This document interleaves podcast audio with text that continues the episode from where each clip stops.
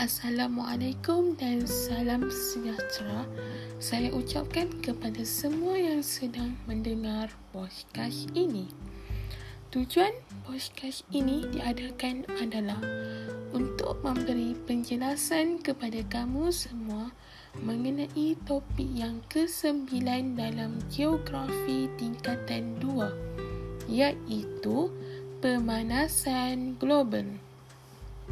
Sebelum itu, mengapakah suhu bumi semakin panas? Suhu bumi semakin panas kerana haba yang dibalikkan oleh bumi terperangkap dalam atmosfera oleh gas rumah hijau. Peningkatan suhu semakin dirasai dan keadaan cuaca juga tidak menentu sejak akhir-akhir ini. Pernahkah anda terfikir akan punca-puncanya? Punca dan kesan daripada permasalahan ini harus diperhalusi secara menyeluruh agar langkah-langkah untuk mengatasinya dapat dirancang dengan sebaiknya. Apakah tindakan yang boleh anda lakukan bagi mengurangkan kesan tersebut?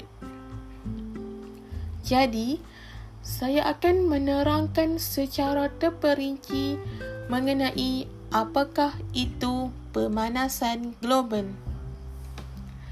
Pemanasan global ialah peningkatan suhu atmosfera bumi secara berterusan akibat daripada kesan rumah hijau yang melibatkan pertambahan gas karbon dioksida CO2, klorofluorokarbon, CFC dan bahan-bahan pencemar yang lain.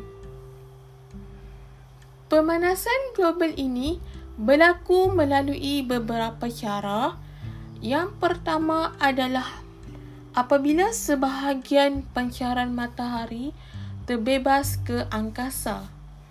Yang kedua pula apabila sebahagian haba diserap dan disebarkan ke semua arah oleh molekul gas rumah hijau yang meningkatkan lagi pemanasan global. Yang ketiga pula melalui proses penyerapan.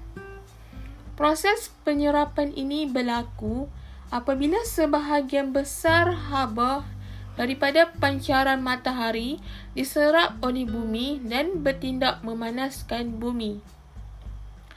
Akhir sekali ialah proses pantulan.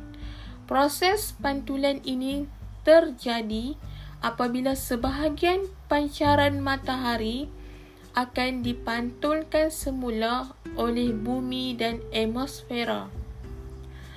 Selain itu, saya ingin berkongsi beberapa tips untuk mengurangkan pemanasan global. Tips yang pertama adalah menggunakan barangan elektrik jimat tenaga. Tips yang kedua, menggunakan pengangkutan awam. Tips yang ketiga ialah mengamalkan amalan 5R. Yang keempat pula ialah meminimumkan penggunaan penyaman udara. Yang keenam ialah menanam pokok di sekitar rumah. Dan tip yang terakhir ialah menanggalkan plug daripada soket apabila tidak digunakan.